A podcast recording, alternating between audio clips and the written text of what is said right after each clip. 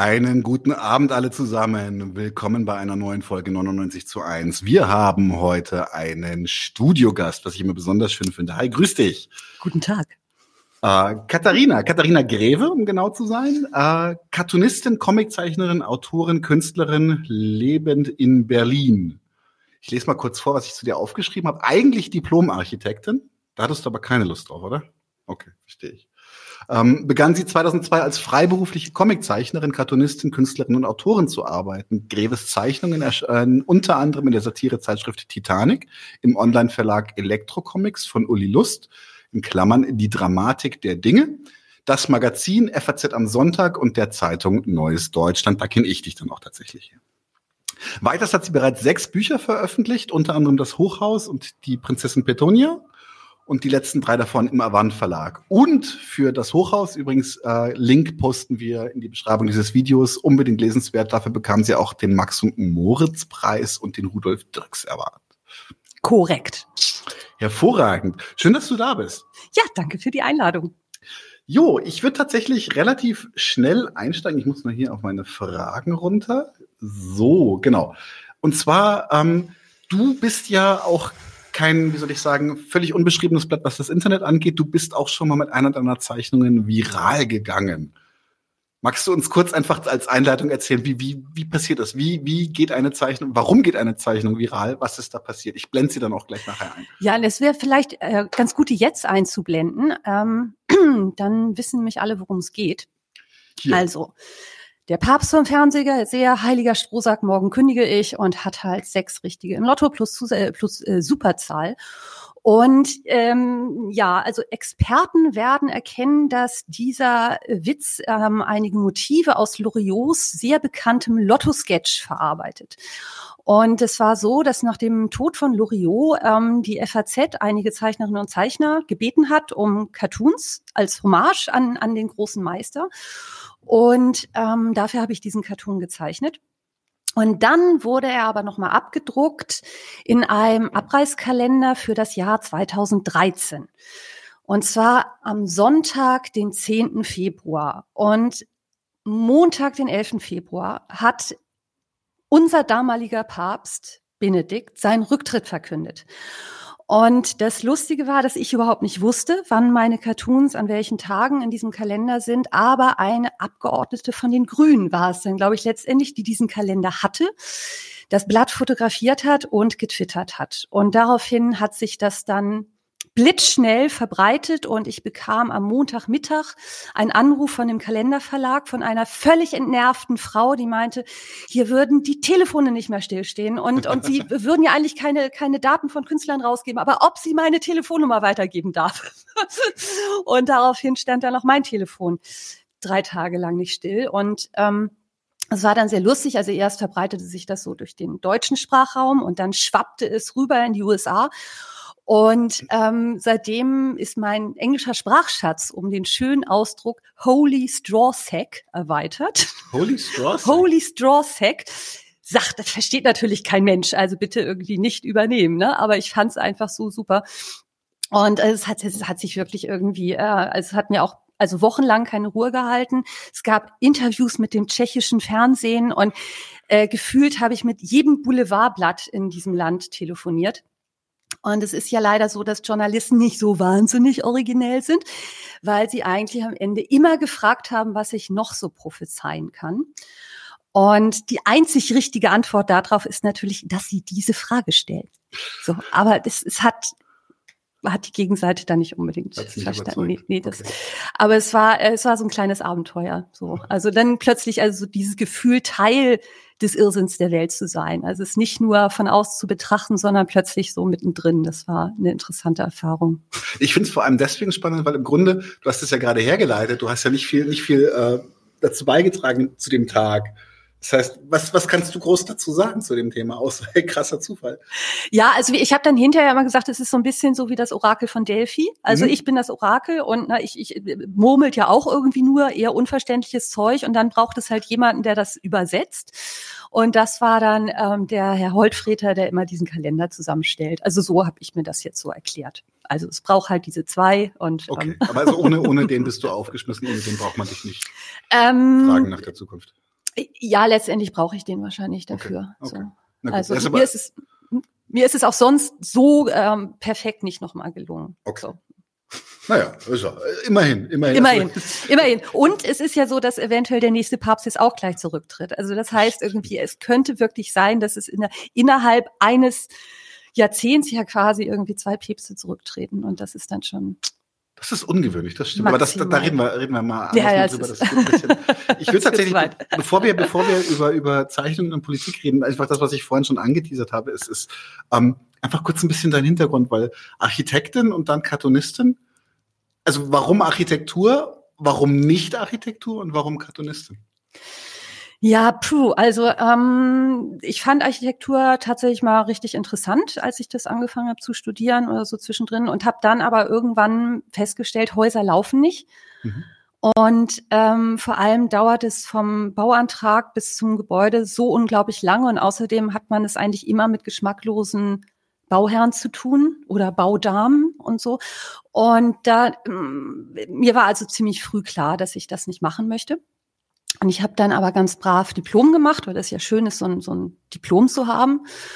Und bin danach in die Kommunikation gegangen. Also ich habe ähm, Konzepte für Events und für PR geschrieben und habe nebenbei Kunst gemacht, also eher so Installationen und so ähm, Performances und lustige Partys, wo man wahnsinnig komplizierte Fragebögen ausfüllen musste und so. Und dann bin ich irgendwann, habe ich dann festgestellt, es geht mir eigentlich um den Humor mhm. dabei und ähm, habe dann beschlossen, dass ich den professionalisiere und dachte eigentlich noch, ich würde gerne Fernsehen schreiben, Sketch-Comedy. Und habe dann auch so ein Talentförderseminar gemacht von Sat1 Pro 7. Das ist mir heute immer noch so ein bisschen unangenehm. Ähm, und habe dann auch festgestellt, nee, Fernsehen, nee, das ist es nicht. Also ich mag die Leute, sind, das ist nicht so mein Ding und ähm, vor allem reden mir zu viele rein. Und es sind früher viel zu viele Leute da drin rum. Und dann habe ich, äh, ist mir eingefallen, dass ich eigentlich irgendwann mal gezeichnet habe. Irgendwie, dass, dass ich das auch mal konnte. Und äh, habe dann ähm, den Cartoon für mich entdeckt, als so das Ausdrucksmittel, was so irgendwie ähm, mir gerade am meisten zusagt. Und das ist dann immer größer und größer geworden und dann zum Comic und ähm, ja, und heute lebe ich davon. Nicht schlecht. Sehr so. gut. Jetzt zum Zeichnen, die einfach nur aus Neugier, weil du hast eine sehr, sehr klare Linienführung. Ähm, das ist, ist glaube ich, alles digital, was ich von dir kenne, oder? Also ich habe ähm, das Hochhaus ist äh, tatsächlich noch analog gezeichnet. Also das ah. ist zwar digital nachbearbeitet, aber das ist noch analog gezeichnet und ähm, ich habe auch die ersten Folgen von dem Comic oder von dieser Serie Prinzessin Petronia, die sind auch alle noch richtig mit der Hand gezeichnet und komplett digital arbeite ich jetzt seit drei Jahren. Mhm. Einfach mit Zeichenbrett und Programm dann, oder? Ja. Okay. Gut. Gehen wir jetzt nicht zu sehr ins Detail. Ich bin da sehr nerdig. Ich kann da mich äh, ein bisschen drin verlieren. Aber nee, tatsächlich, was mich noch interessieren würde, es gab es Vorbilder. Du hast vorhin schon so ein bisschen Bezug auf Loriot genommen. Ähm, war, war der ein Vorbild für dich, was die Karikaturen angeht? Mm, also nicht, was die Karikaturen angeht, aber was, was den Humor angeht. Also ich bin mit dem einfach groß geworden. Und es ist natürlich, ja, ja, also das sind so, das sind so Klassiker irgendwie, die, wenn, wenn man sich irgendwie für Humor auch schon als Kind interessiert, irgendwie da, äh, das ist natürlich rückwirkend jetzt alles irgendwie ein bisschen Hausbacken und so, das ist klar, aber es war einfach, ähm, es war wahnsinnig wichtig für meine Humorprägung und ich habe auch als Kind ähm, super gerne Kishon gelesen und fand ihn total witzig und und habe auch äh, viel Theater gespielt an der Schule und wir haben ständig irgendwelche Loriot und Kishon Sketche mhm. aufgeführt. Also das ist äh, das ist schon so ganz tief drin. Ähm, aber so rein zeichnerisch, also finde ich total toll Chris Ware. Mhm. Ähm, also ein Comiczeichner äh, und der der so eine ganz super klare Linie hat. Aber ich finde den zeichnerisch toll, aber erzählerisch ist er mir zum Beispiel so ein bisschen zu langsam. Mhm. So, es ist nicht so meine Geschwindigkeit. Also es gibt jetzt nicht so die eine Person, bei der ich denke, oh toll, super, genau so möchte ich das machen. Also mhm. es gibt so überall so ein paar Häppchen. Denke ja, das finde ich gut, das gefällt mir. Okay. Ähm da ist jetzt natürlich auch die Frage, weil, also ich kenne dich zumindest über, über durchaus politische Cartoons. Was kam zuerst? Die Cartoons oder das Politische? War das zeitgleich? Wie kam es dazu? Naja, also gezeichnet habe ich schon als kleines Kind. Also deswegen war deutlich. Deutlich vorher. deutlich vorher. also du wolltest nicht die Revolution, als du aus, den, aus dem äh, ähm, Strampler gestiegen bist. Äh, nee, ich glaube, das ähm, hätte ich damals noch nicht mal aufschreiben können okay. oder so. Also genau. ne, es ist also äh, schon ähm, natürlich, seitdem ich einigermaßen selbstständig denken kann, ähm, interessiere ich mich durchaus für Politik. Aber ich habe jetzt nicht speziell ähm, den Cartoon gewählt, um mich politisch auszudrücken. Mhm. Also es kam eigentlich eher so dann zufällig zusammen. Und ähm, dass ich jetzt äh, also relativ viele tagespolitische Sachen zeichne. Das habe ich früher auch schon hin und wieder gemacht als Thema, aber das ist natürlich verstärkt, seitdem ich fürs neue Deutschland speziell dafür engagiert bin. Also mhm. es hat, kam vorher schon immer mal vor, aber ich mache auch gerne ähm, vollkommen sinnlosen Ulk mhm. und Quatsch. Finde ich auch super. Völlig muss unpolitischen sein. Quatsch. Muss sein, muss sein. Ähm, tatsächlich, wie kam es denn zu, zum Engagement beim Neuen Deutschland? Ähm, Leo Fischer, der war mal äh, Chefredakteur von der Titanic und der schreibt fürs Neue Deutschland mhm. ähm, schon sehr lange, regelmäßig Kolumnen und Artikel. Und das Neue Deutschland wollte dann das Karikaturteam so ein ganz bisschen verjüngen. Und ähm, ja, so viel ich weiß, hat Leo mich da dann vorgeschlagen. Und ähm, das war dann so, äh, ja. Wurde dann. Okay. Und es, ich fand es auch ein bisschen mutig vom ND, ähm, mich zu nehmen, weil ich vorher eben halt noch nie tagespolitisch gearbeitet habe. Und das bedeutet, ähm, ich setze mich morgens an den Schreibtisch und verfolge die Nachrichten und ich muss bis 15.30 Uhr einen Witz dazu fabrizieren. Und es ist schon, ähm, also es hat mich am Anfang auch richtig doll gestresst. das war schon sehr, sehr herausfordernd. Aber ähm, inzwischen habe ich eine Routine und ähm, ich weiß, dass mir was einfällt.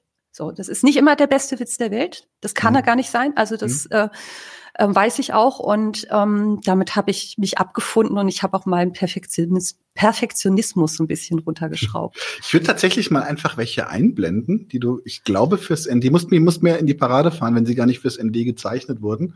Aber wir haben hier zum Beispiel den, ich glaube, der ist relativ aktuell. Der ja, was haben wir denn da?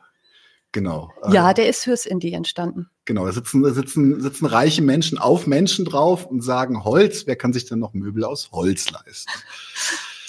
Ich mag die Handbewegung. Holz! Wer kann sich denn auch Möbel aus Holz leisten? Ich habe eine Weile gebraucht, um zu checken, dass das der Kerzenständer ist, der Typ, der da steht mit den Kerzen in der Hand. So, aber nicht, es, es, hat was, hat was von Koktur ein bisschen, oder? Aber halt unfreiwillig. meinst, du, meinst, du, meinst du, das Biest in Kokto konnte sich auch keine Kerzenständer aus Holz leisten? Ich weiß es nicht, die Motivation, also. Aber es sind ja lebendige Kerzenständer, sind doch einfach schön. Ne? Stimmt, ja, ja. Das, ist, das hat was. So, also kann man auch kann man auch irgendwie so justieren, dass die einen dann auch immer mitgehen, wenn ja, man was liest genau. oder sowas. Äh, durchaus. Ich habe ja, ich habe ja vorhin schon, bevor wir bevor wir angefangen haben, schon schon gewitzelt. Also ich fürchte tatsächlich, dass in der in der Krise, die da auf uns zurollt, wird, wird es mit Sicherheit Menschen geben, die denen es so schlecht geht, dass sie furchtbarste Dienstleistungen annehmen werden. Und es werden sich Leute furchtbarste Dienstleistungen einfallen lassen. Da bin ich fest von überzeugt. Also das Schlimme ist, das gibt es da ja schon alles. Vielleicht nicht hier irgendwie, aber äh, also Straßen, in denen Menschen ihre Telefonnummern an die Wände schreiben und dazu irgendwie welche Niere sie spenden. Also mhm. das gibt es ja schon alles. Das ist äh, ja, ähm, puh. Ja, ich weiß, also, ohne, ohne da jetzt völlig ins Rabbit Hole zu verschwinden, aber ich weiß, dass was mich mit am härtesten geflasht hat, weil ich dachte eigentlich, es wäre ein Scherz, das ist jetzt auch schon vielleicht sogar 20 Jahre her. Es gab mal, gab mal so reiche, reiche Typen, die haben in den USA Videos produziert von Obdachlosen, die sich für Geld prügeln. Aber nicht Kampfsport, mhm. sondern einfach nur prügeln. Es hieß Bumfights. Und das, wow. Es ist, also die Niedertracht des Menschen ist wirklich, die ist äh, tatsächlich bodenlos. Das also, stimmt. Ist das, ist diese, ist die, die, diese Niedertracht oder das, das Gegenarbeiten gegen diese Niedertracht, ist das eine Motivation für dich? Weil tatsächlich ist jetzt die Frage, was, was, was treibt dich an? Jeden Tag einen Cartoon? Nee, nicht jeden Tag. Also das, nicht, nein, nein, also, nicht, nicht, nicht jeden Tag. Nee, keine, keine Sorge, so Gott. Äh, ähm, also äh, speziell fürs ND zeichne ich äh, anderthalb Mal die Woche. Also okay, aber du hast, machst auch noch andere Sachen nebenbei. Ich mache noch andere Sachen, aber ich produziere nicht jeden Tag einen Witz. Also das kann ich, glaube ich, tatsächlich nicht. Beziehungsweise doch könnte ich schon, aber das würde mich dann ein bisschen sehr auslaugen. So, also Aber trotzdem, du musst ja kontinuierlich ja. auch, ist, wie gesagt, du hast gesagt, du lebst davon, was einerseits toll ist. Also ich freue mich da auch wirklich, dass wenn Menschen von ihrer Kunst leben können. Andererseits ist da wahrscheinlich auch ein bisschen Druck drauf, weil du willst auch davon leben. Was, was, was, was ist der Motor oder was treibt den Motor an, das zu machen? Ähm, ja, also jetzt gerade bei den bei den Karikaturen ist es natürlich, also dieser dieser komplette Irrsinn der Welt und äh, diese unglaubliche Ungerechtigkeit, die herrscht. Aber es ist, ähm, mh, also ich sehe meinen Humor da eigentlich in erster Linie als ähm, als Eigentherapie. Also es ist eine Lebenseinstellung. Mhm. Also so einem dem Irrsinn irgendwie etwas Komisches abzugewinnen. Und es ist jetzt natürlich irgendwie sehr, sehr, sehr egozentrisch, ne, diese, diese Cartoons als, als ähm, Eigentherapie irgendwie zu sehen. Ähm, aber ich bilde mir halt nicht ein, dass ich äh, wirklich eine in irgendeiner Form pädagogische Außenwirkung damit erziele. Also das, äh, das würde ich, äh, glaube ich, sehr naiv ähm, finden. So. Ähm, und äh, das, was ich als Außenwirkung vielleicht erzielen kann, ist irgendwie also jemandem ein Lächeln abbringen ähm, dazu oder äh, eventuell einen ganz kleinen neuen Funken in diesem Gedanken über den Irrsinn der Welt. Aber äh, mir traue ich dem nicht zu. Also einfach dem Medium und äh, nicht nur mir, sondern einfach dem Medium. Mhm. Das können wir später nochmal kurz aufgreifen. Tatsächlich möchte ich das wirklich spiegeln, weil ähm, für mich ist, ist der politische Humor oder, oder im, im Allgemeinen Humor ist unglaublich essentiell und auch um eben wirklich genau das, was du sagst. Es ist so, um nicht wahnsinnig zu werden. So, so, so, so gibt dem Ganzen einen humorvollen Spin, damit es, damit es verdaulicher wird oder irgendwie auch ein bisschen, bisschen erträglicher. Ähm, ich finde es sehr, sehr wichtig, dass es politischen Humor gibt oder dass es auch Satire gibt oder sowas. Und die muss, die, die, also ich, für mich gibt es da auch Unterschiede. Es gibt für mich Satire, die löst Gedanken aus. Das ist dann wirklich sehr, sehr schön, wenn das, wenn das passiert. Aber mir, oft reicht es mir auch einfach, wenn, wenn sie die gleiche Gehässigkeit hat wie ich zu bestimmten Themen. Also für mich ein schönes Beispiel ist da, ist da South Park oder sowas. Ja? Mhm. South Park ist nicht in dem Sinne kritisch, so dass man sich denkt, so jetzt haben wir was verstanden. Aber es ist, es tut gut einfach. Die, die treten nach den gleichen Dingen, nach denen ich gerne treten mhm. würde. Ja. Und ähm, gibt es jetzt abseits, also außerhalb des Politischen oder des, des eigentlich Politischen, du hast ja äh, einen relativ starken Fokus auf, auf ich habe das Gefühl, zumindest beim Neuen Deutschen, auf Soziale auch, machst viele Karikaturen über, über soziale Ungleichheit auch. Hast damals dich auch, ich kann das auch mal einblenden, hast einen sehr, sehr giftigen gemacht über die Flüchtlingsthematik. Ja, äh, Menschen in einem beengten Flüchtlingsbooten winken die dem französischen Schlachtschiff. Das ist kein ziviles Schiff, oder? Mhm. Genau, zu sagen, die beachten uns gar nicht. Und dann, tja, schade, weil wir keine Erdgasquelle sind. Wieder top aktuell. ähm, aber gibt es noch andere Sachen, die dich, die dich besonders interessieren, wo du dich auch ausdrückst? Also diese, ähm, diese Ungleichverteilung von Gütern in unserem Land auf der Welt ist schon wichtig und äh, oder ist mir wichtig. Und die ähm, mh, mm, dass die Schere zwischen Arm und Reich irgendwie immer weiter aufgeht und anscheinend niemand, der irgendeine Form von Macht hätte, was äh, zu ändern, das tatsächlich ändert. Das ist schon äh, also so ein so ein Hauptthema. Aber ein anderes Lieblingsthema, das sind ähm, christliche Kirchen. Mhm. Also so multinationale Konzerne, die Spiritualität verkaufen und dann Missbrauch, tausendfachen Missbrauch äh, tolerieren und decken. Also das ist schon so ein, ähm, so ein Thema, an dem ich mich sehr gerne auch abarbeite. Ich habe zwar dem Papst was zu verdanken, aber deswegen ähm, würde ich jetzt noch lange nicht aufhören, mich darum zu kümmern. Okay, ich, äh, du rennst bei einem Halbösterreicher, der in Bayern groß geworden ist, offene Türen ein. Ähm, ja. Ja, hier fehlt das Kruzifix. Ne? Es fehlt durchaus, ja. es fehlt durchaus. Aber ich habe eine brennende Kirche auf dem Arm. Also ich habe da auch schon so ein äh, gewisses Statement dazu. Wie war das mit Kropotkin? Die einzige Kirche, die erleuchtet, ist eine, die brennt. Nein, ist, ist natürlich eine Polemik. Aber ähm, finde ich auch, finde ich auch ein spannendes Thema. Ähm, kennst du tatsächlich jetzt einfach aus, aus reinem Flachs, kennst du den Film Silenzium mit Josef Hader? Ja, ich, ja, ja, ja, aber ist schon so lange okay. her, dass ich ihn gesehen habe. Also okay, nur, nur, könnte da jetzt nicht äh, zitieren draus. Okay. Du hast ja auch noch ähm, äh, dich an, wie soll ich sagen, ich wollte gerade sagen, vergangen sagen, aber viele Menschen werden das vielleicht so sehen. Du hast dich ja auch mit dem, mit dem kleinen Prinzen, beziehungsweise du hast dich vom kleinen Prinzen inspirieren lassen, zu einem recht bekannten Buch von dir. Ja, soll ich das einfach mal? Ja, ja, halt's einfach mal in die Kamera. Ich hab's, so, ich hab's sehr gelacht. hier? Ah. Genau. Kann man das lesen? Genau, die dicke Prinzessin dicke Petronia. Prinzessin Petronia. Ja, das ist die äh, Cousine ähm, vom, vom kleinen Prinzen. Und ähm, also es fing damit an, also der äh, mich verbindet mit dem kleinen Prinzen schon über Jahre so eine Hassliebe. Und dann fragte das Magazin mich, ob ich ähm, für die eine Comicserie entwickeln möchte. Und dann kam ich irgendwie so, stieß ich auf den kleinen Prinzen und dachte, oh, ich hasse den wirklich richtig doll, der geht mir so auf die Nerven. Und dann habe ich ähm, mich in seiner Familie, in seinem Stammbaum ein bisschen umgesehen und habe dann seine Cousine gefunden, die meine Abscheu teilt. Und äh, dann waren wir sofort irgendwie ähm, dicke Freundinnen und äh, also sie begleite ich jetzt quasi schon zeichnerisch ein paar Jahre. Sehr gut. Gibt's gibt's über das Buch hinaus noch Zeichnungen? Ja, ja, also das ähm, erscheint äh, jetzt seit 2015, glaube ich, als Serie in der Zeitschrift Das Magazin und mhm. läuft da auch die ganze Zeit weiter, jeden Monat.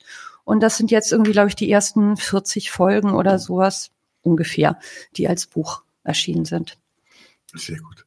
Das ist, das ist aber auch, also jetzt, was mir schon immer wieder auffällt, das ist jetzt, du bist kein Mensch des, sagen wir mal, leichten, unbeschwerten Lachens. Da ist schon immer so ein bisschen so, so ich kann auch richtig albern sein. Okay. Aber das, also viele Sachen, die ich von dir kenne, beziehungsweise das Wohnhaus, äh, ähm, müssen sich unsere Zuschauer unbedingt selber angucken, aber das Wohnhaus hat so ein bisschen Hochhaus. Entschuldigung, Entschuldigung, das Hochhaus, ja, 102 Stockwerke, mhm. genau. Äh, hat, hat ein bisschen was von allem, da ist mal furchtbar albern, aber, aber ich meine, es fängt ja auch schon damit an, dass, dass da im Keller ein Ehepaar ist, wo ähm, ich glaube, sie will ihn umbringen, oder was? Ne, sie überlegt, also wenn, wenn sie ihn jetzt umbringen würde, dann wären seine letzten Worte abgedroschen. Ja, ja, ja, klar ist jetzt, aber. Ist das, ist das, ist das ulkig oder ist das giftig? Äh, es ist jetzt eine sehr, sehr persönliche Bewertung irgendwie. Also deswegen weiß ich nicht genau, was du damit meinst. Also ich find's witzig. Ich find's auch, ich, ich habe auch sehr gelacht. Ich dachte mir, das ist ein guter Startschuss. Ähm, äh, Österreicher und Keller haben eh so eine. Ja, ja, das ist ja äh, also eine innige Verbindung, ne? Hm. Klar, wir gehen da nicht nur zum Lachen hin. Ja. Ähm, das ist jetzt tatsächlich aber so eine Sache. Ähm, was mir, was mir, was mir bei deinen Karikaturen aufgefallen ist, ist, ist dass mir einige davon waren mir wirklich unangenehm. Wie gesagt, vielleicht auch ganz, ganz persönlich, weil sie irgendwas, irgendwas auslösen, irgendwelche Gedanken oder Emotionen in mir ausgelöst haben. Ähm, jetzt überhaupt nicht brutal. Also es gibt ja auch politische Karikaturen, die super grausam sind in ihrer, in ihrer grafischen Darstellung. Mhm. Das bist du ja nie. Du bist immer relativ nüchtern, du bist meistens Alltagssituationen. Aber dann habe ich schon einmal, ich muss das mal raussuchen, ist er, ist er hier, der Jung? Da. Genau, zum Beispiel der hier. Ist äh, armer Junge, also offensichtlich armer Junge mit zerlumpter Kleidung und einem Sechser und äh, reiches Mädchen. Wahrscheinlich, also die, die Mutter ist doch die gleiche, die auf den Menschen sitzt, oder? Es ist ein Typ, äh, ein, ein bestimmter Typ, den ich öfter zeichne, ja. genau, es ist, sagt, wenn du eh kein Geld hast, musst du auch nicht rechnen können. Und irgendwie, irgendwie, also dieser kleine Junge macht mich fertig. Wie gesagt, ich möchte ihn, möchte ihn, möchte ihm eine warme Decke geben und dafür sorgen, dass er sich, sich gewertschätzt fühlt. Ähm, Jetzt ist die Frage, äh, also jetzt drehen wir uns ja auch explizit wieder um die um das neue Deutschland. Muss politischer Humor wehtun? Äh, also äh, es gibt einen ein, ein Autor, einen Humortheoretiker, Comedian und Humortheoretiker John Forhaus. Ich weiß nicht, ob ich ihn richtig ausspreche, der ein für, jedenfalls für mich mal am Anfang sehr wichtiges Buch geschrieben hat, Handwerk Humor. Und er hat die These, Komik ist Wahrheit und Schmerz. Mhm. Ähm, das finde ich ein ganz bisschen zu drastisch ausgedrückt, aber äh, es geht schon in die richtige Richtung. Also mh, mm, äh, Wahrheit und Schmerz jetzt genau auf diesen Cartoon angewendet ist irgendwie halt, ja, die Wahrheit, es ist einfach so, es gibt irgendwie unglaublich viele arme Menschen und es ist den Reichen scheißegal. Und das Bildungssystem ist auch nicht darauf ausgelegt, da irgendetwas dran zu ändern. Das ist die Wahrheit, die das erzählt. Und ähm, der Schmerz ist dann auch irgendwie, also das mit, äh, dein Mitgefühl für, für den Jungen. Mhm. Also das halt, das ist halt, wie gesagt, ein ganz bisschen zu drastisch ausgedrückt. Ich würde eher sagen, es ist irgendwie eine Form von, von Erkenntnis, gepaart mit einem Berührtwerden von, mhm. von der Szene. Und ähm, das gelingt mir sicher auch nicht in jedem Cartoon, aber es ist eigentlich ähm, wenn es funktioniert, dann, dann, dann ist es ähm, ein gelungener Witz. Und ich würde das nicht nur irgendwie auf politische, auf politischen Humor irgendwie beziehen, sondern eigentlich auf jede äh, Art von, von Humor. Also wenn, wenn er dich nicht berührt irgendwie, dann kannst du es auch vergessen. Ne? So. Mhm. Und es gibt natürlich auch welche, oder das mache ich ja auch gerne, die dann irgendwie, ähm, ach, die sind ein bisschen intellektueller, ich weiß nicht, kann man das sagen, irgendwie ist das jetzt über ist, ist, ist, ist jetzt äh, ist nicht zu eitel, wenn ich das sage. Also mhm. ähm, die irgendwie also eher eher auf auf einem ähm, sehr theoretischen Niveau äh, funktionieren. Das ist vielleicht besser ausgedrückt. Ähm, aber auch da irgendwie, ähm, wenn einen das nicht berührt und nicht anspricht, dann ist es nicht so gut. Mhm. Ich überlege gerade so ein bisschen, weil wie ist es denn zum Beispiel jetzt mit mit mit mit so, mit so totalen Albernheiten, mit so total verbrannten, so so Dad Jokes zum Beispiel. So äh, äh, ein Dad Joke wäre ähm, der erste Dad Joke, den ich den ich gesehen habe. Ich habe mich fast platt gelacht, habe dir jemanden gezeigt, und sie haben gesagt, das ist nicht komisch, das ist ein Dad Joke. Das ist eine Kategorie aus den USA, weil wohl irgendwie Väter in den USA immer den gleichen Humor haben. Mhm. Und das war ein Bild, das habe ich jetzt nicht rausgesucht, weil es spontan einfällt. Ähm, ein Typ, der, der im, im, im Meer quasi absäuft, äh, eigentlich ein christliches Gemälde, deswegen fand ich es umso komischer. Mhm.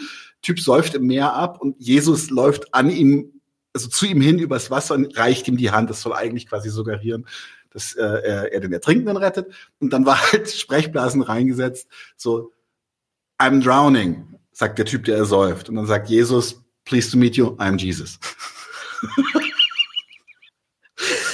Wieso äh, lässt sich auch darauf irgendwie ähm, äh, relativ gut ähm, anwenden. Also du musst es irgendwie halt nur nur richtig zerlegen. Also ich meine, da stirbt halt gerade jemand, ne?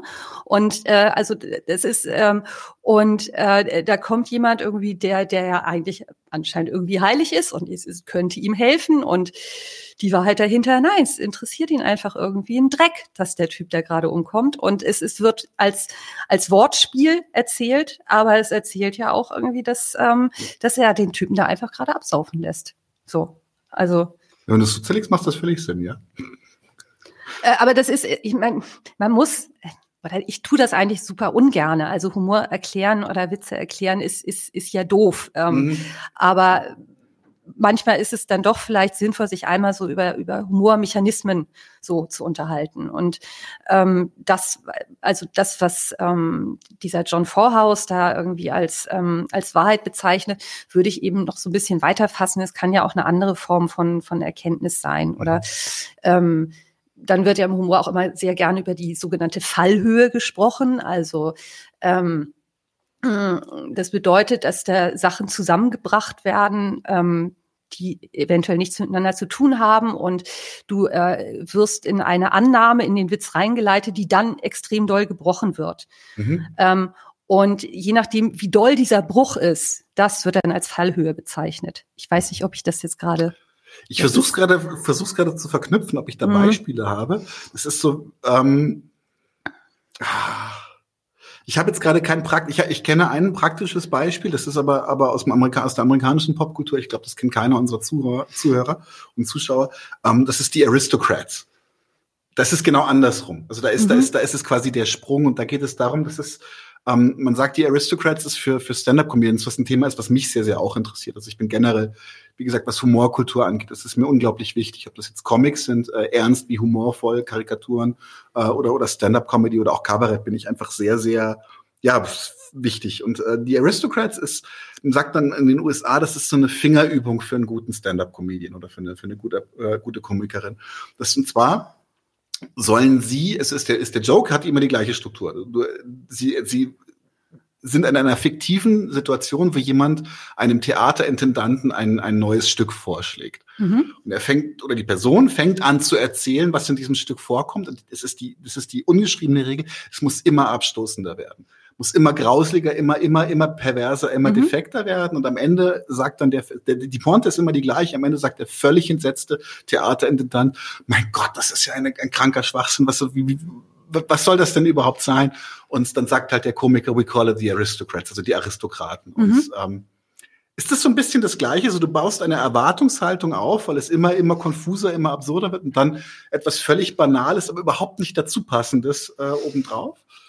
Ja, also das ist natürlich irgendwie, also ähm, bei, bei solchen äh, gespielten Szenen gibt's natürlich viel mehr Möglichkeiten, so eine langsame Drama Dramaturgie aufzubauen. Aber im Prinzip, also wir haben ja eben gerade diesen Cartoon von den beiden Frauen, die auf ihren Personal sitzen, gesehen. Also da ist es so, dass ähm, diese, diese Verbindung ähm, also man liest diese Sprechblase und ja, okay, Möbel aus Holz kann, sie, kann man sich nicht leisten und dann, ah ja, aber aus Menschen. Also das ist diese, diese beiden Sachen irgendwie miteinander zu kombinieren. Das kommt dann ein bisschen drauf an, wie Menschen das angucken, ob sie zuerst lesen oder zuerst das Bild betrachten. Das weiß ich ja nicht. Also mhm. ähm, aber äh, egal aus welcher Richtung aus man das betrachtet, es wird dann plötzlich umgedreht. Also äh, das ähm, es werden zwei Dinge miteinander verbunden, die auf zuerst eigentlich nichts miteinander zu tun haben. Und ähm, wenn diese Brücke halt sehr weit ist, also das ist das, was man als Fallhöhe okay. bezeichnet. Okay. So und ähm, die Sache aber mit, mit, mit der Wahrheit ist dann eben auch nochmal so ein ganz bisschen anders betrachtet. Also die Wahrheit hinter, hinter diesem Cartoon, du hast es eben auch schon gesagt, also irgendwie ähm, erwarten wir, also wir finden es nicht mehr völlig abwegig, dass äh, Leute ihren Körper auf irgendeine Art und Weise einsetzen, um wahrscheinlich Geld zu verdienen und das dann aber kombiniert mit äh, aktuellem Materialmangel. Also da sind halt ganz viele Sachen drin, die mhm. eben schreckliche Wahrheiten erzählen. So. Mhm. Mhm. Mhm.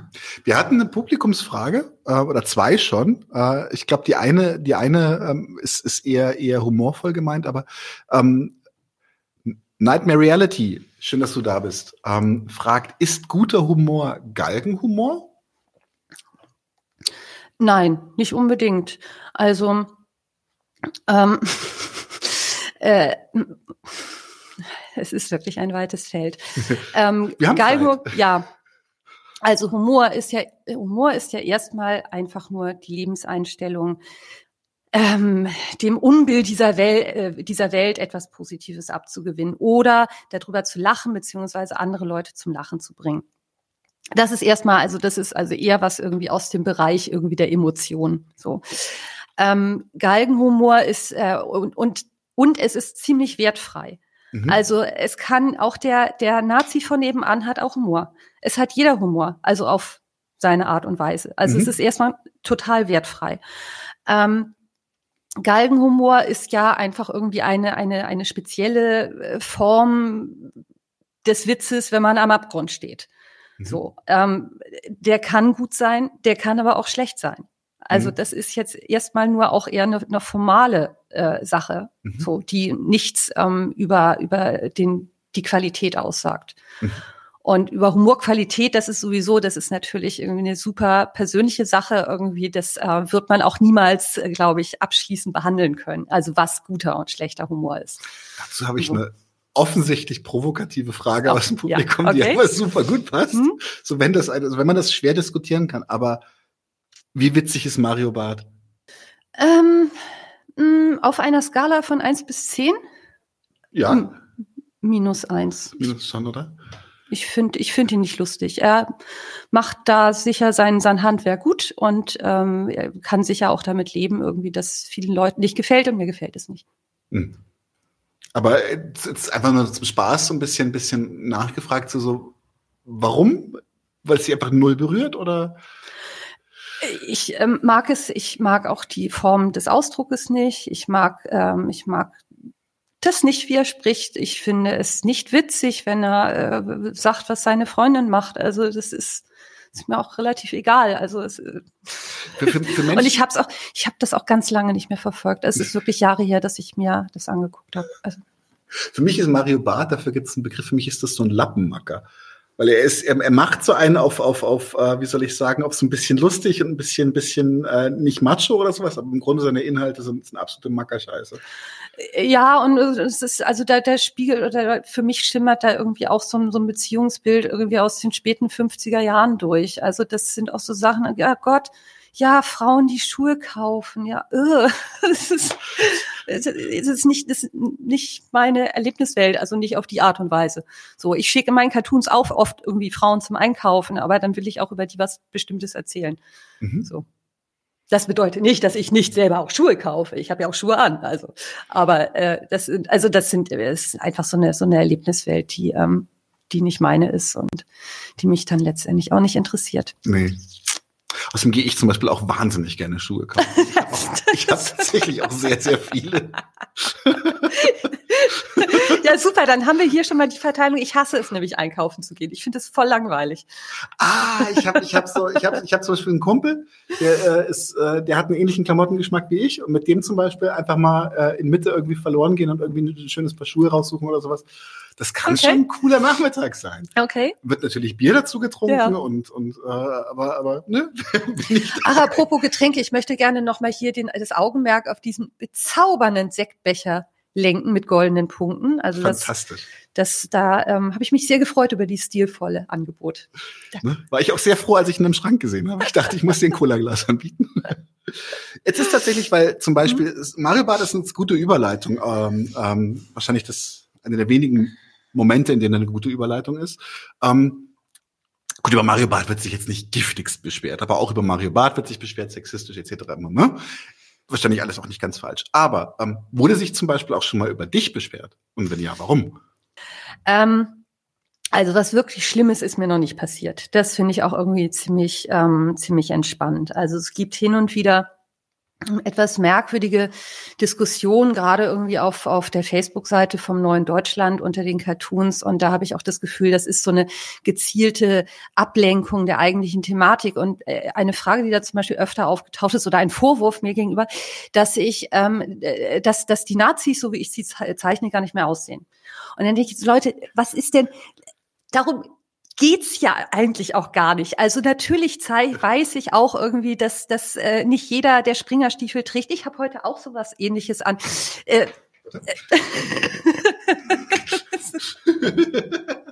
Wir sind keine Nazis. Und äh, dass, dass es da irgendwie auch ganz viele Feinheiten gibt und so. Aber äh, darum geht es halt nicht. Und das ist, finde ich, eine völlig ablenkende Diskussion. Und das soll mich aber diskreditieren, dass ich mich irgendwie über äh, irgendetwas, was in der rechten Szene fiktiv passiert, nicht äußern darf. Also damit soll mir ja irgendwie unterstellt werden, dass ich keine Ahnung habe. Mhm. So, und damit soll irgendwie also diese, die eigentliche Aussage dieses Witzes entwertet werden. Und es ist, ne, es ist so, so, so, eine, so eine Art und Weise, irgendwie diese Diskussion abzulenken. Also nur weil ich äh, die, die Schnürsenkel nicht richtig zeichne, heißt das noch lange nicht, dass der Witz, den ich da mache, nicht irgendwie zutrifft. Mhm. So, das ist aber, das ist irgendwie ja auch alles nicht wirklich schlimm. Also ich habe nur einmal so eine Form von Shitstorm gehabt und das ist, ähm, das ist mir auch tatsächlich so ein bisschen peinlich.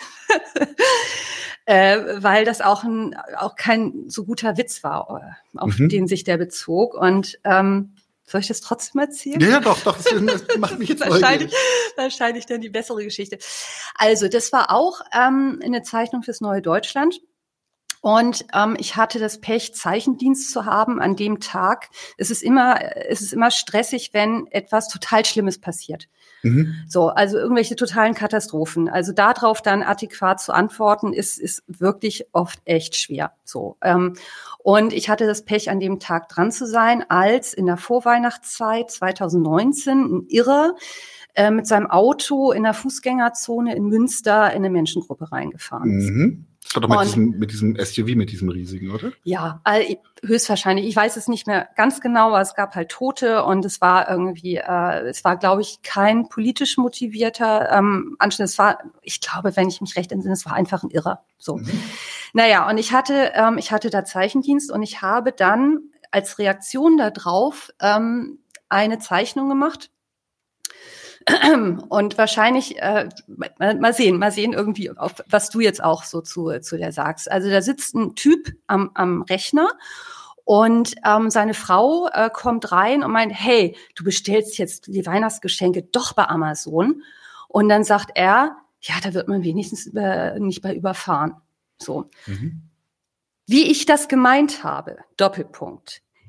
Ich habe das so ähm, oder ich habe versucht zu erzählen, dass jemand, der ähm, der einfach nur faul ist, versucht, ein aktuelles Ereignis für sich umzudrehen als, und als Legitimation mhm. zu benutzen, etwas zu machen, was er eigentlich nicht, äh, nicht richtig findet. Also es ist ja schon in der Frage der Frau, ist ja impliziert, hey, wir wollten eigentlich nicht bei Amazon bestellen, hey, ne, das wollten wir nicht machen.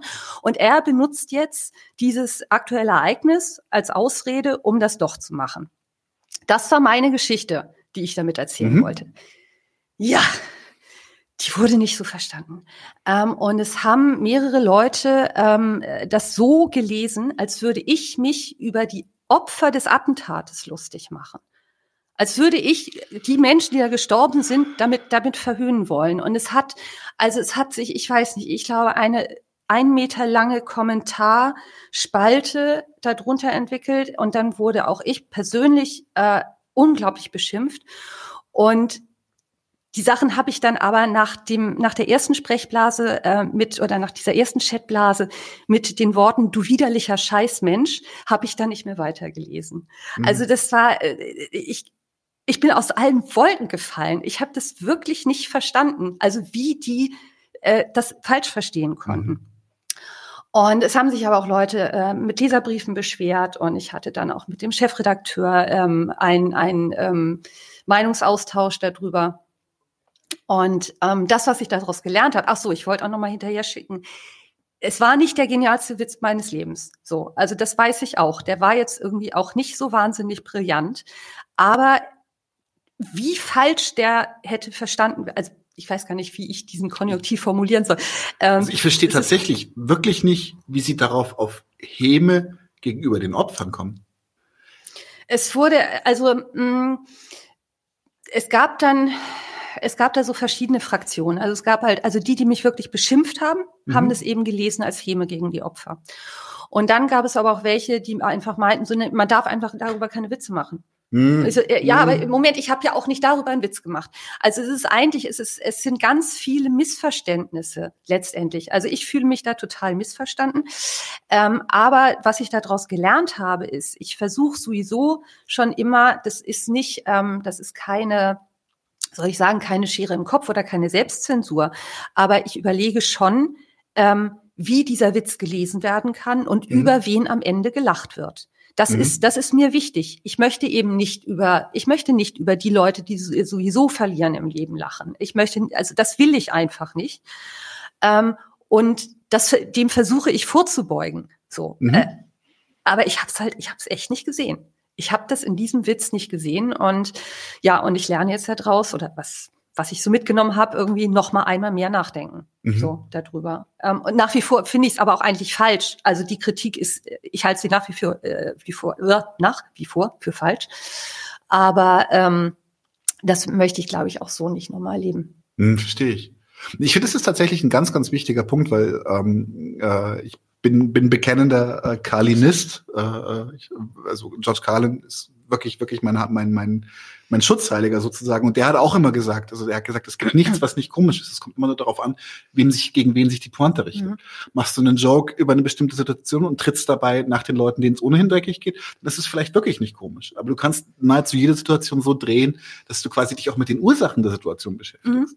Und ähm, da ist für mich jetzt aber zum Beispiel die Frage an dich, und das ist jetzt wirklich eine offene Frage, ähm, äh, beziehungsweise es ist äh, semantisch keine offene Frage, aber es ist, gibt keine klare Antwort drauf. Aber ähm, kann es denn sein, dass die Leute auch ihn einfach missverstehen wollten? Das kann, das kann ja, äh, das kann natürlich gut sein. Und ähm, es kann auch sein, irgendwie, dass, dass es irgendjemand ähm, nur oberflächlich angeguckt hat und äh, ja, also diese, diese Form, etwas missverstehen zu wollen, das hat sich ja sehr stark entwickelt, so in den letzten Jahren. Und das finde ich auch spannend. Es gibt so viele Sachen, mit denen man sich beschäftigen könnte, die uns wirklich weiterbringen wollten und äh, weiterbringen würden. Ähm, und stattdessen sich über nicht ganz so gute Witze aufregen, das ist schon ziemlich viel verschwendete Energie. Ja, so. das ist das, das ist das Deprimierende. Ja. Ja, das, ähm, Ben Burgess, ähm, den, mit dem hatten wir auch schon mal was gemacht. Das ist ein amerikanischer, ähm, ja, auch politischer Podcast und der hat ein Buch geschrieben, Kennst du den Comedians, wo er halt genau darüber redet. So, so, so ist, haben wir nichts Besseres zu tun? Ähm, es gibt, also es, wir reden da später auch noch mal kurz drüber, aber es gibt schon auch so, so den ein oder anderen Komiker oder KomikerInnen, wo ich dann sage, so finde ich jetzt sehr ungeil. Aber da endet dann halt auch mein, mein Echauffieren. Das ist so, nee, lass mich in Ruhe. Dann, aber reden, reden wir nachher noch mal mehr drüber. Ähm, was mich jetzt noch, noch ähm, äh, interessieren würde, ist, ist äh, wieder, wieder ein bisschen neues Deutschland. Wir sind einfach sozialistischer Podcast, mhm. deswegen müssen wir dann so ein bisschen um dieses Politthema ein bisschen kreisen. Wir reden aber nachher nochmal was anderes. Ähm, aber tatsächlich, was mich halt auch interessieren würde, ist, ist, du sagst, du bist zum neuen Deutschland eigentlich so mehr so aus Zufall will ich nicht sagen, aber du kanntest Leo Fischer oder beziehungsweise er kannte dich und bist dazu gekommen. Aber jetzt das Zeichnen politischer Karikaturen an sich, was bedeutet das für dich? Ist das für dich zum Beispiel eine Form von Aktivismus? Was, was, was ist es für dich? Ist es einfach nur ein Job? Hm, äh, nee, es ist schon das, was eigentlich wiederhole ich mich da jetzt so ein bisschen. Also es ist ähm, äh, der Humor meine Einstellung irgendwie zu dem Irrsinn dieser Welt und ähm, mir tut es gut, das so zu, zu bearbeiten so mhm. als in, in Form irgendwie von, von Karikaturen. Und ähm, ich glaube, wie gesagt, ich glaube nicht, dass, ähm, dass ich damit tatsächlich irgendeine Form von Einfluss nehmen kann. Also das ist, wenn jemand einfach einen, einen Cartoon liest, irgendwie auch wenn er ein, ihn berührt, was, was soll es, was soll es auslösen? Also mhm. außer einem, da hat sie aber recht, ähm, stimmt schon oder ich schneide mir aus und ich äh, klemme ihn mir irgendwie oder ich hänge ihn über meinem Schreibtisch so. Mhm. Ähm, aber ich äh, bilde mir nicht, da ein, nicht ein, dass ich damit mehr erreichen kann. Mhm. Das ist äh, invalidiert so ein bisschen meine nächste Frage, wo ich so dich fragen wollte, so überspitzt zeichnest du die Revolution herbei. Was ist das Ziel deiner Karikaturen? Das hast du gerade schon so ein bisschen beantwortet. Ja, aber ich glaube irgendwie, also wenn ich wirklich ähm, wenn ich wirklich an oder wenn wir wirklich an, in, an einer Revolution interessiert sein sollten, dann müssten wir jede Form von Humor verbieten. Humor ist ein Blitzableiter. Und wenn man den Humor verbietet, irgendwie gibt es da plötzlich ganz viel Energie, die man neu kanalisieren kann und neu bündeln kann. Und wenn wir dann noch die Bundesliga und Lotto verbieten und den Menschen das Bankensystem erklären, dann haben wir die Revolution. Dann ist die da. Dann muss man da nicht viel machen. Meinst du? So, ja. Okay, also hier alle mal alle Notizheftchen rausgepackt und mitgeschrieben, ne?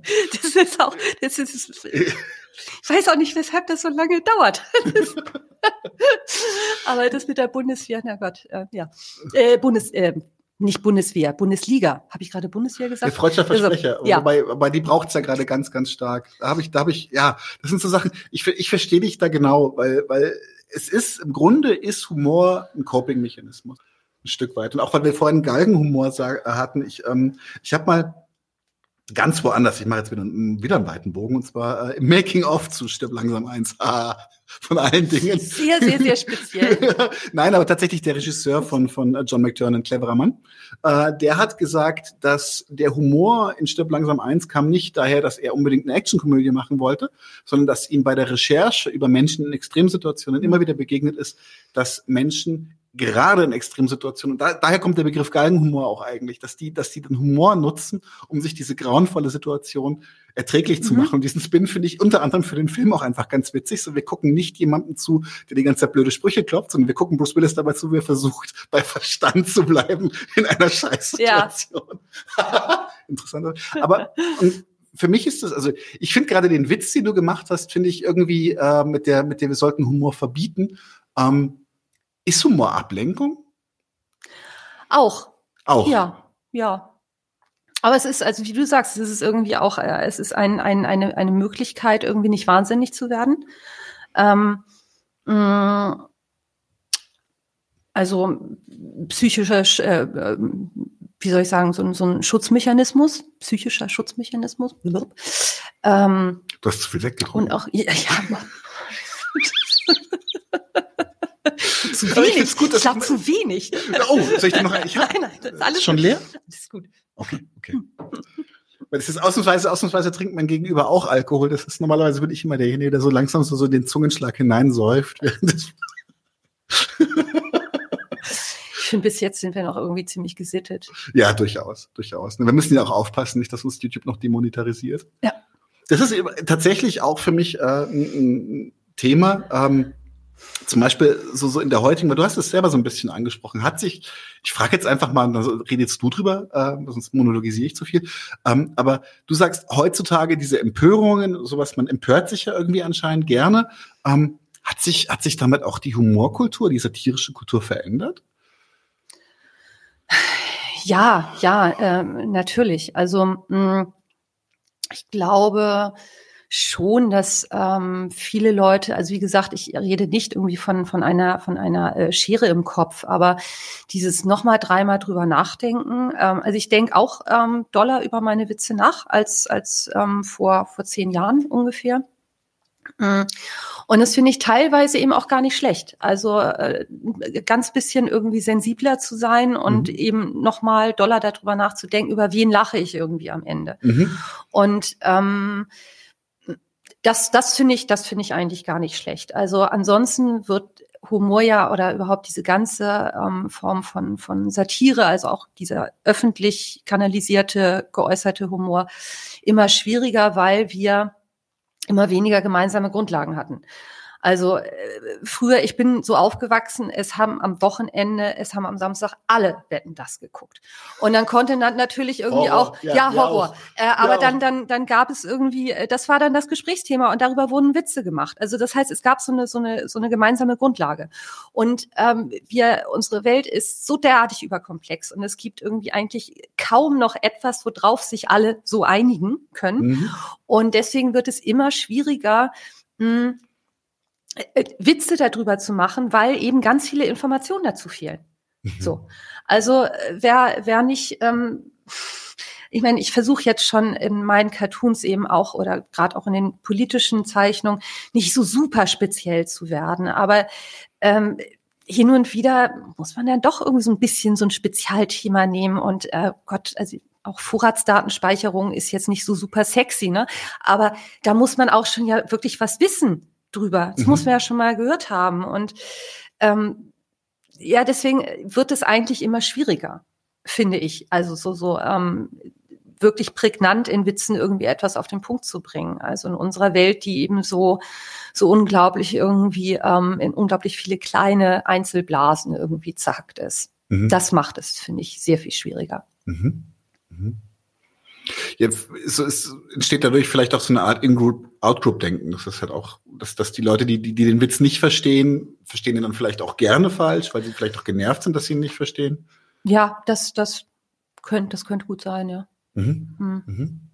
Und das Lustige ist ja auch gerade auch mit diesem, mit, mit diesem Missverständnis irgendwie von Witzen. Also, dass sich die Leute eben über den, über den Witz aufregen und nicht über das Thema, wo, um, um welches es geht das finde ich so krass. Also, so richtig, Sie haben es etwas, also wir, wir, nehmen jetzt mal wieder das Beispiel, was wir vorhin eingeblendet haben mit den, mit den Flüchtlingen, die da auf dem Mittelmeer ja, treiben. Also ja. theoretisch, sie regen, würden sich dann darüber aufregen, dass der Witz nicht gut ist, anstatt sich darüber aufzuregen, dass, dass die Festung Europa tausende von Menschen im Mittelmeer saufen lässt. Ja. Ja. ja. ja. was läuft schief? Ja. In den Gehirn? Ich weiß es nicht. Äh, um, um, um wieder ganz kurz bei, bei, bei Ben Burgess abzu, äh, abzubiegen, der hat die These und die finde ich ganz spannend. Äh, da kann man vielleicht, also vielleicht ist das auch nicht abschließend äh, die Erklärung von allem, aber der sagt zum Beispiel, dass äh, es vielleicht auch einfach die Tatsache ist, wir sind eben weil du, du schilderst ja auch diese überkomplexe Welt, weil wir sie nicht mehr verstehen, weil wir sie nicht mehr das Gefühl haben, wir können sie nicht mehr beeinflussen, dass diese kleinen Sachen, wo wir uns noch aufregen können, dann nehmen wir die und, und, und regen uns da ganz besonders drüber mhm. auf und vielleicht sogar ein bisschen Mob-Mentalität und dann gib ihm. Du hast das jetzt bisher erst einmal erlebt, dass so richtig mit dem Ding kam, aber es, ähm, wir hatten das tatsächlich auch schon, also das war nicht für Witze, aber wir hatten es halt auch so bei dem einen oder anderen Thema, wo, wo ähm, Menschen, ohne sich damit zu beschäftigen, wie wir uns damit beschäftigt haben, überhaupt nicht wissen, was wir darüber sagen wollen, einfach uns abgekanzelt haben und dann halt äh, wirklich, also bis zu 500, 500 Tweets oder sowas, nur, nur, dass wir scheiße sind. Äh, und dann hat der das von dem gehört. Also ich finde, das ist schon eine ganz ich glaube, es ist eine Folge für sich, diese Dynamik zu mhm. besprechen, was da einfach stattfindet. Ähm, um, um deinen, deinen, deinen Joke von vorhin noch so ein bisschen aufzugreifen, ähm, weil du gesagt hast, also eigentlich spielt Humor die Rolle, die Rolle, also auch die Rolle der Ablenkung. Man sollte ihn eigentlich verbieten, um die Revolution herbeizuführen. Ist auch schon eine Form von Verelendenstheorie, oder so? naja, also sagen wir so, ich, ich meine das natürlich nicht ernst. Nein, ne? Okay, gut. Nein, also ich würde auch, ich würde auch lieber meinen Humor behalten, also äh, dann verzichte ich lieber auf die Revolution. Okay.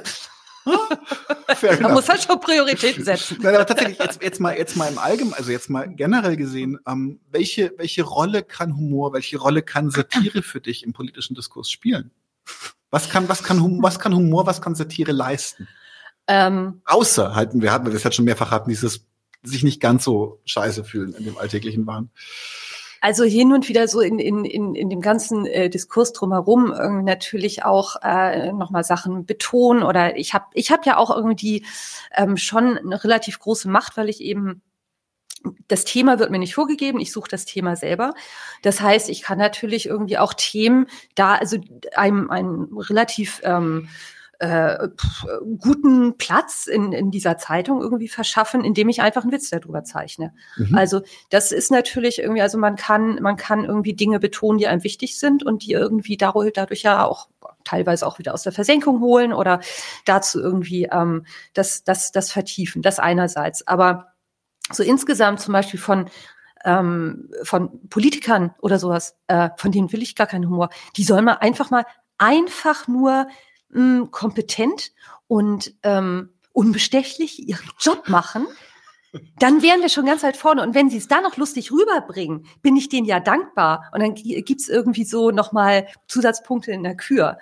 Aber äh, da würde ich sagen, also auch genauso wie ich möchte auch ähm, von jemandem, der mich am Herzen operiert, der muss nicht lustig sein, der soll es mhm. gut machen. Mhm. So. Und wenn, wenn, das, wenn das dann halt gut rüberbringt, finde ich fein. Mhm. So.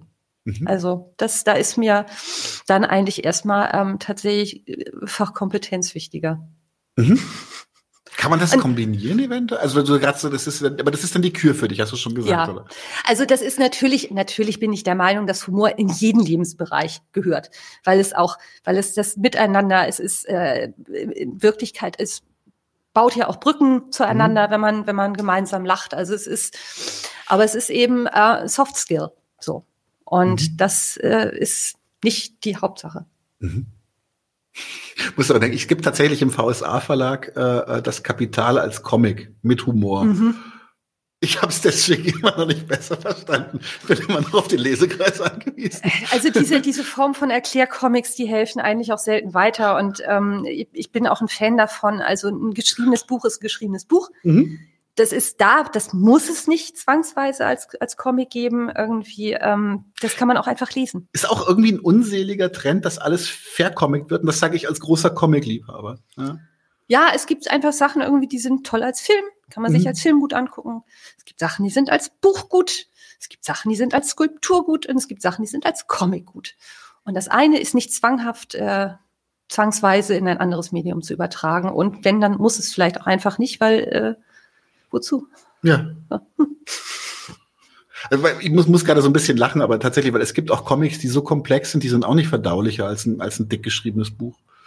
Nein, nein, das ist ja auch, das, das ist ja ein äh, weit verteiltes, Vor äh, ein weit verbreitetes Vorurteil, dass ähm, Comics irgendwie dumm sind. Das ist ja so ein altes bildungsbürgerliches nee, Vorurteil. Alan Moore begs to differ.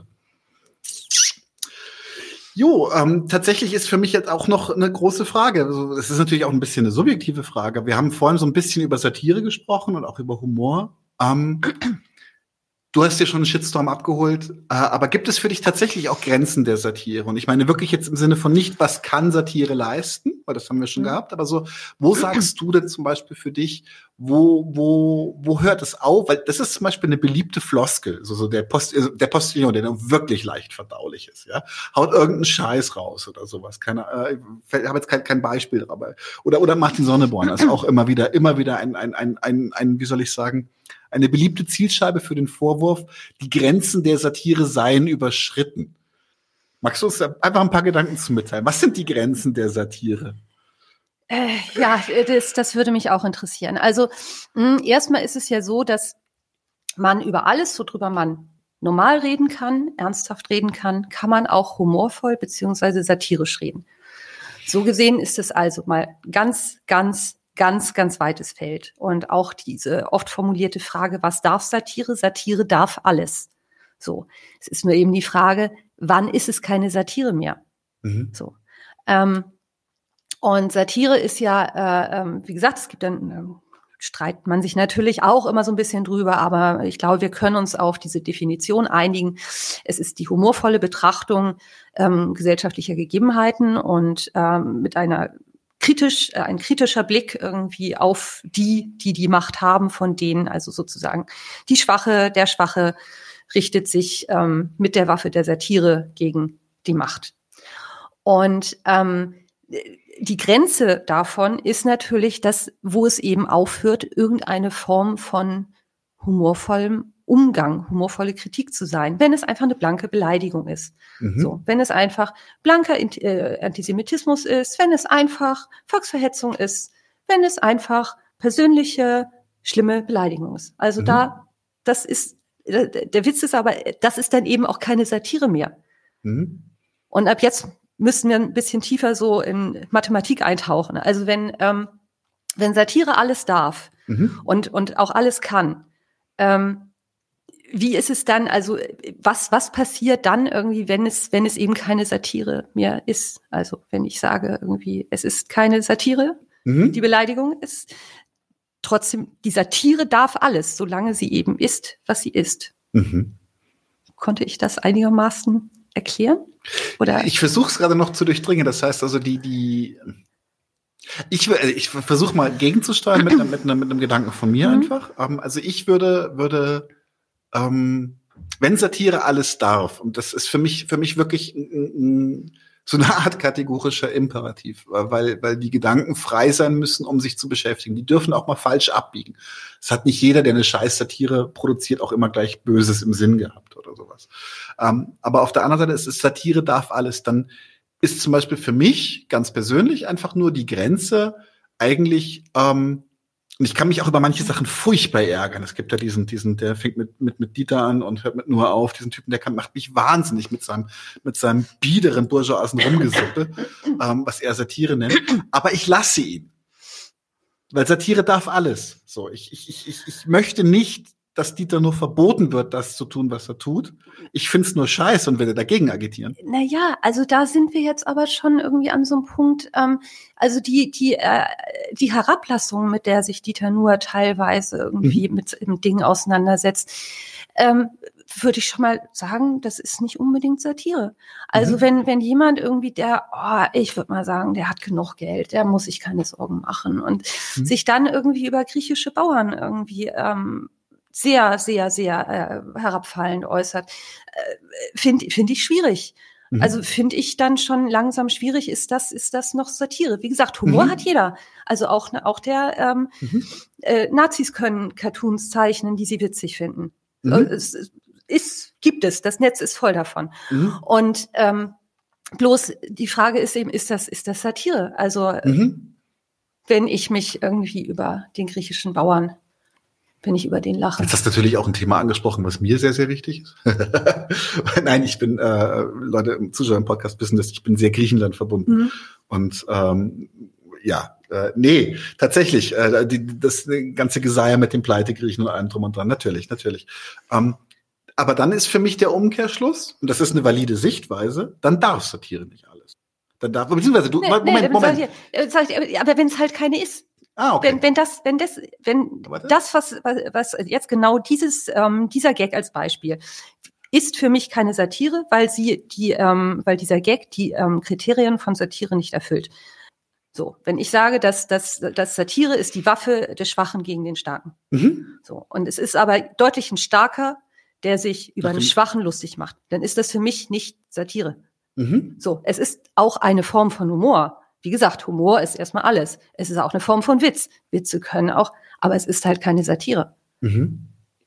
Wie, wie sehr ich, ich, ich verstehe, worauf du hinaus willst. Ich glaube, ich trage die Definition von, also zumindest idealistisch trage ich die Definition von Satire auch mit. Aber ist es dann nicht auch eine harte Auslegungssache, ob es nach oben oder nach unten getreten wird? Also manchmal zumindest? Ähm, ich glaube, interessanter ist eigentlich die Frage irgendwie, ähm, also was derjenige, der, der das, äh, der diesen Witz macht, fühlt. Und ähm, das Interessante, und ab da wird's, wird es natürlich, es ist wahnsinnig, also es ist ein sehr, sehr, sehr schwieriges Gebiet, das ist mir mhm. auch klar. Und es ist jetzt auch nicht so, dass ich ähm, die perfekte Satire-Theorie habe. So, ich muss da selber auch irgendwie drüber nachdenken und arbeite daran. Es mhm. ist also so im Fluss. Aber ähm, gerade also bei vielen von ähm, das, was im Moment so, ich würde mal sagen, so grob im Querdenkermilieu irgendwie passiert, ähm, ist ja ein, ein, ein, eine Umkehr davon, wer eigentlich sozusagen das Opfer und wer, wer äh, der Täter ist. Mhm. Und das, das finde ich, das finde ich irgendwie sehr spannend. Oder ähm, bei so Sachen, die mh, mm, mh, mm, ähm, diese in der, in, äh, in der Gender-Debatte irgendwie, ähm, wenn es da irgendwie um queere ähm, Menschen mhm. geht oder so, wer sich dann plötzlich von wem bedroht fühlt. Mhm. So. Und das, das finde ich, also das, ja. das, äh, genau, das trifft es irgendwie vielleicht, vielleicht noch so ein bisschen besser. Also, ähm, dass halt die Leute, die sich so doll darüber aufregen, dass jetzt irgendwie, äh, dass es so viele Comics über Transleute gibt und so, die das ganz schlimm finden, die fühlen sich halt davon total bedroht. Und äh, in mein, aus meiner Sicht ist es eine völlig verrückte Täter-Opfer-Umkehr. So. Also der normalsterbliche Heteromann, wird selten deswegen zusammengeschlagen, weil er so ist, wie er ist. Oder die Transfrau, der Transmann, ähm, irgendwo auf dem platten Land wird dafür zusammengeschlagen, dass sie oder er so ist. Und das finde ich, das finde ich irgendwie so total spannend, dass das aber irgendwie von, von den Leuten, die sich so doll darüber aufregen, überhaupt nicht gesehen wird, sondern die fühlen sich irgendwie in, in ich weiß nicht genau, in ihrer äh, Form des Lebens bedroht und regen sich dann fürchterlich darüber auf was für mich eine totale Umkehr ist. Mhm. Aber in deren, in deren Augen ist es ja so. Und das würde dann also auch bedeuten, dass sozusagen äh, in ihrer Satire mhm. das hinhaut, so, dass sie sich eben lustig machen über Person X, Person Y. Mhm. So. Und aus meiner Perspektive ist das irgendwie, ähm, geht's überhaupt nicht und ist völlig daneben. Mhm. Und das ist, der Gedanke, ich habe den auch noch nicht zu Ende gedacht. Also ich finde es ich find's total erschütternd. So, also dass diese, ähm, dass diese Perspektiven sich teilweise irgendwie so verdrehen, dass, dass äh, auch eben die, die Grundlage so ähm, auch von, von, von sprachlichen oder von Begriffen, die wir haben, nicht mehr da ist. So, es ist, es ist fürchterlich, dass sich alles so auflöst. So, so, so postfaktisch wird. Ja, ja, es ist alles ist, und es ist perlt so perlt so auf. Nee, ich glaube, dass da tatsächlich, das ist ein sehr, sehr weites Themenfeld und ich glaube, du da da spielen auch noch, ich glaube, dass da andere Sachen auch noch eine Rolle spielen. Vor allem ist es auch nicht nur sich darin äußert. Ich, ich äh, wenn, wenn du sagst zum Beispiel so, dass man sich an Begriffen, dass Begriffe sich so sehr verändern, dass man sie nicht mehr nutzen kann und sowas, das gibt's, gibt's, gibt's eine ganze Menge Sachen, mhm. die, die also das, das Fass will ich jetzt nicht zu weit aufmachen, sonst sitzen wir morgen früh noch hier. Aber tatsächlich, auch, es gibt auch andere Sachen, wie zum Beispiel, dass der Traumata-Begriff sich verändert hat über die Zeit. Ähm, von etwas, was, was also eine, eine, soll ich mal sagen, gewisse Lebensunfähigkeit bei bestimmten Themen suggerieren sollte, auch also als Diagnose, hin mhm. zu etwas, was in meinen Augen, oder Depressionen, so, so, so Begriffe werden, werden zu Gummibegriffen so ein bisschen so so so. Ich ich äh, Leute sagen sie sind depressiv und dann frage ich warum? Ja manchmal geht's mir nicht so gut. Dann sage ich du ich kenne Menschen die kriegen schwere Atemnot und werden dann ohnmächtig. Und dann können sie zwei Tage nicht aufstehen. Die sind auch depressiv. Mhm. was habt ihr gemeinsam? Nichts. Ähm, und äh, also ich ich finde es ist ich glaube, dass der, dass das, die, dieser Diskurs hat wenig mit Humor und Satire zu tun, sondern ich glaube tatsächlich eher damit, wie verschiedene wie in der Krise und äh, oder in den Krisen, ich glaube, Plural ist besser, ähm, Menschen versuchen, sich die Welt zu erklären und auch angeleitet werden, die Welt zu erklären. Ja. Äh, ich fasse noch mal kurz zusammen, so, damit die Leute nicht Ui, sagen, jetzt haben sie nur furchtbar das, das wird, mich, das wird mich jetzt interessieren. Ähm, nee, also ich glaube, ich, ich versuche es. Ich versuche es. Also du sagst, Satire darf alles. Innerhalb, innerhalb äh, des, des, des, des, des, äh, des umzäunten Bereichs Satire, es geht für dich alles. Aber es gibt für dich eine klare, äh, eine klare Abgrenzung. Wann ist es keine Satire mehr? Und nach oben, äh, Quatsch, andersrum, nach unten treten kann für dich keine Satire sein. Jo. Cool. Darum, ich möchte es, ich, ich, ich komme nicht drum herum, ich sage immer, es ist der Film für unsere Zeit. drum halte ich auch zum Beispiel Starship Troopers für eine der besten Satiren, die je gemacht wurden, weil das ist ein Film, der unentwegt nur nach oben tritt und uns quasi eine Film, eine Welt zeigt, in der wir längst leben und wir checken es nicht. Und das Ganze mit, dem, mit der Sprache des amerikanischen Actionfilms. Leute jubeln und sagen, oh, voll cool. Und du denkst so, fuck, ist das düster. ja, nee, es ist. Bei dem weiß ich immer nicht, ob der ernst gemeint ist. Das habe ich irgendwie noch nicht wirklich. Äh der ist ja sogar in einem Index gelandet in Deutschland, weil die Zensoren ihn ernst genommen haben. Und dann hat der Regisseur irgendwann gesagt: so sorry, aber aber guck den noch mal.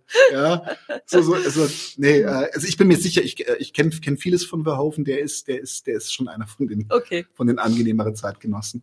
Ähm, etwas grober Humor, aber nach unten. Äh, nach oben. Jesus Christ. Ist, ist, ja, siehst du, Perspektivwechsel. Genau.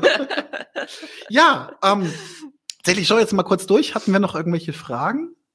Ich glaube, Nightmare Reality fragt nochmal. Und zwar fragt Nightmare Reality, funktioniert Humor nur über eine Personengruppe, über die man lacht?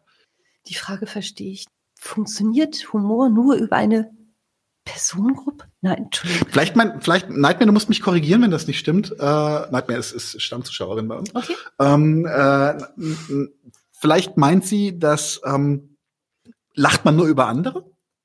Nein, äh, nein. Äh, also ich meine, ähm, Selbstironie ist ja eigentlich so ziemlich das Schönste.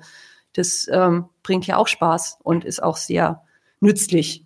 Wird auch als charmant ausgelegt, habe ich das, habe ich gemerkt. Ja, ist so, okay. ja, äh, also dann doppelt Pluspunkte. Nein, also das ist ja auch, es ist ja auch, äh, also wie gesagt, immer die Frage, über wen man lacht oder worüber man lacht. Und auch nochmal dieser alte Spruch, wir lachen mit dir, du, wir lachen nicht über dich, wir lachen mit dir, stimmt ja meistens nicht.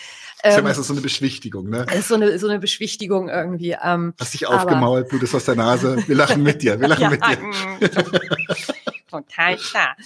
Ähm, aber nein, über sich selbst lachen zu können und das auch oft zu tun, das ist auch für professionell Humorschaffende sehr wichtig. Und es gibt dann ja äh, angeblich immer so die, ähm, ich glaube, hm, von Heinz Erhardt habe ich das mal gelesen, dass der ja in seinem ähm, Privatleben so unglaublich ernst gewesen sein soll. Mhm. Ähm, schade, so. Also magst du Heinz Erhardt? Als Kind fand ich den schon witzig. Also heute denke ich auch so, oh Gott. einmal mit, einmal mit 39 Grad Fieber auf der Couch gelegen, da lief immer diese Radfahrer mit dem Vater von Romy Schneider und Heinz Erhardt. wirklich wie so ein, wie so ein Autounfall. So darüber hat man früher Filme ja. gemacht und das witzig, egal. Anyway. Ja, aber es ist, ist halt, es ist halt Humorgeschichte, ne? Also auch ja. das ist, es ändert sich eben und ist ja auch gut so. Ist gut. Die, ähm, Nightmare ergänzt gerade, ähm, genau. Gibt es auch Situationen, die Humor evozieren würden? Ja. Oder? Ja, natürlich. Es gibt ja auch den sogar quasi als Wort existierenden Situationshumor. Mhm. Ähm, also, wenn ich jetzt slapstick-mäßig irgendwie äh, mein Sekt über deinen Rechner sch äh, schütten würde, was dann so passiert. Also ja, natürlich. Also es, äh, der kann auch ähm, also wie gesagt, Humor ist ja etwas, ist ein unglaublich weiter und dehnbarer Be Begriff und ähm, das äh, ähm, kann auch durch eine Situation hervorgerufen werden. Sehr Situationskomik ist das korrekte ist okay, Wort, was ich okay. gerade meinte. Ist, ist okay. Ist das Rotkäppchen. wir, wir lachen mit dir.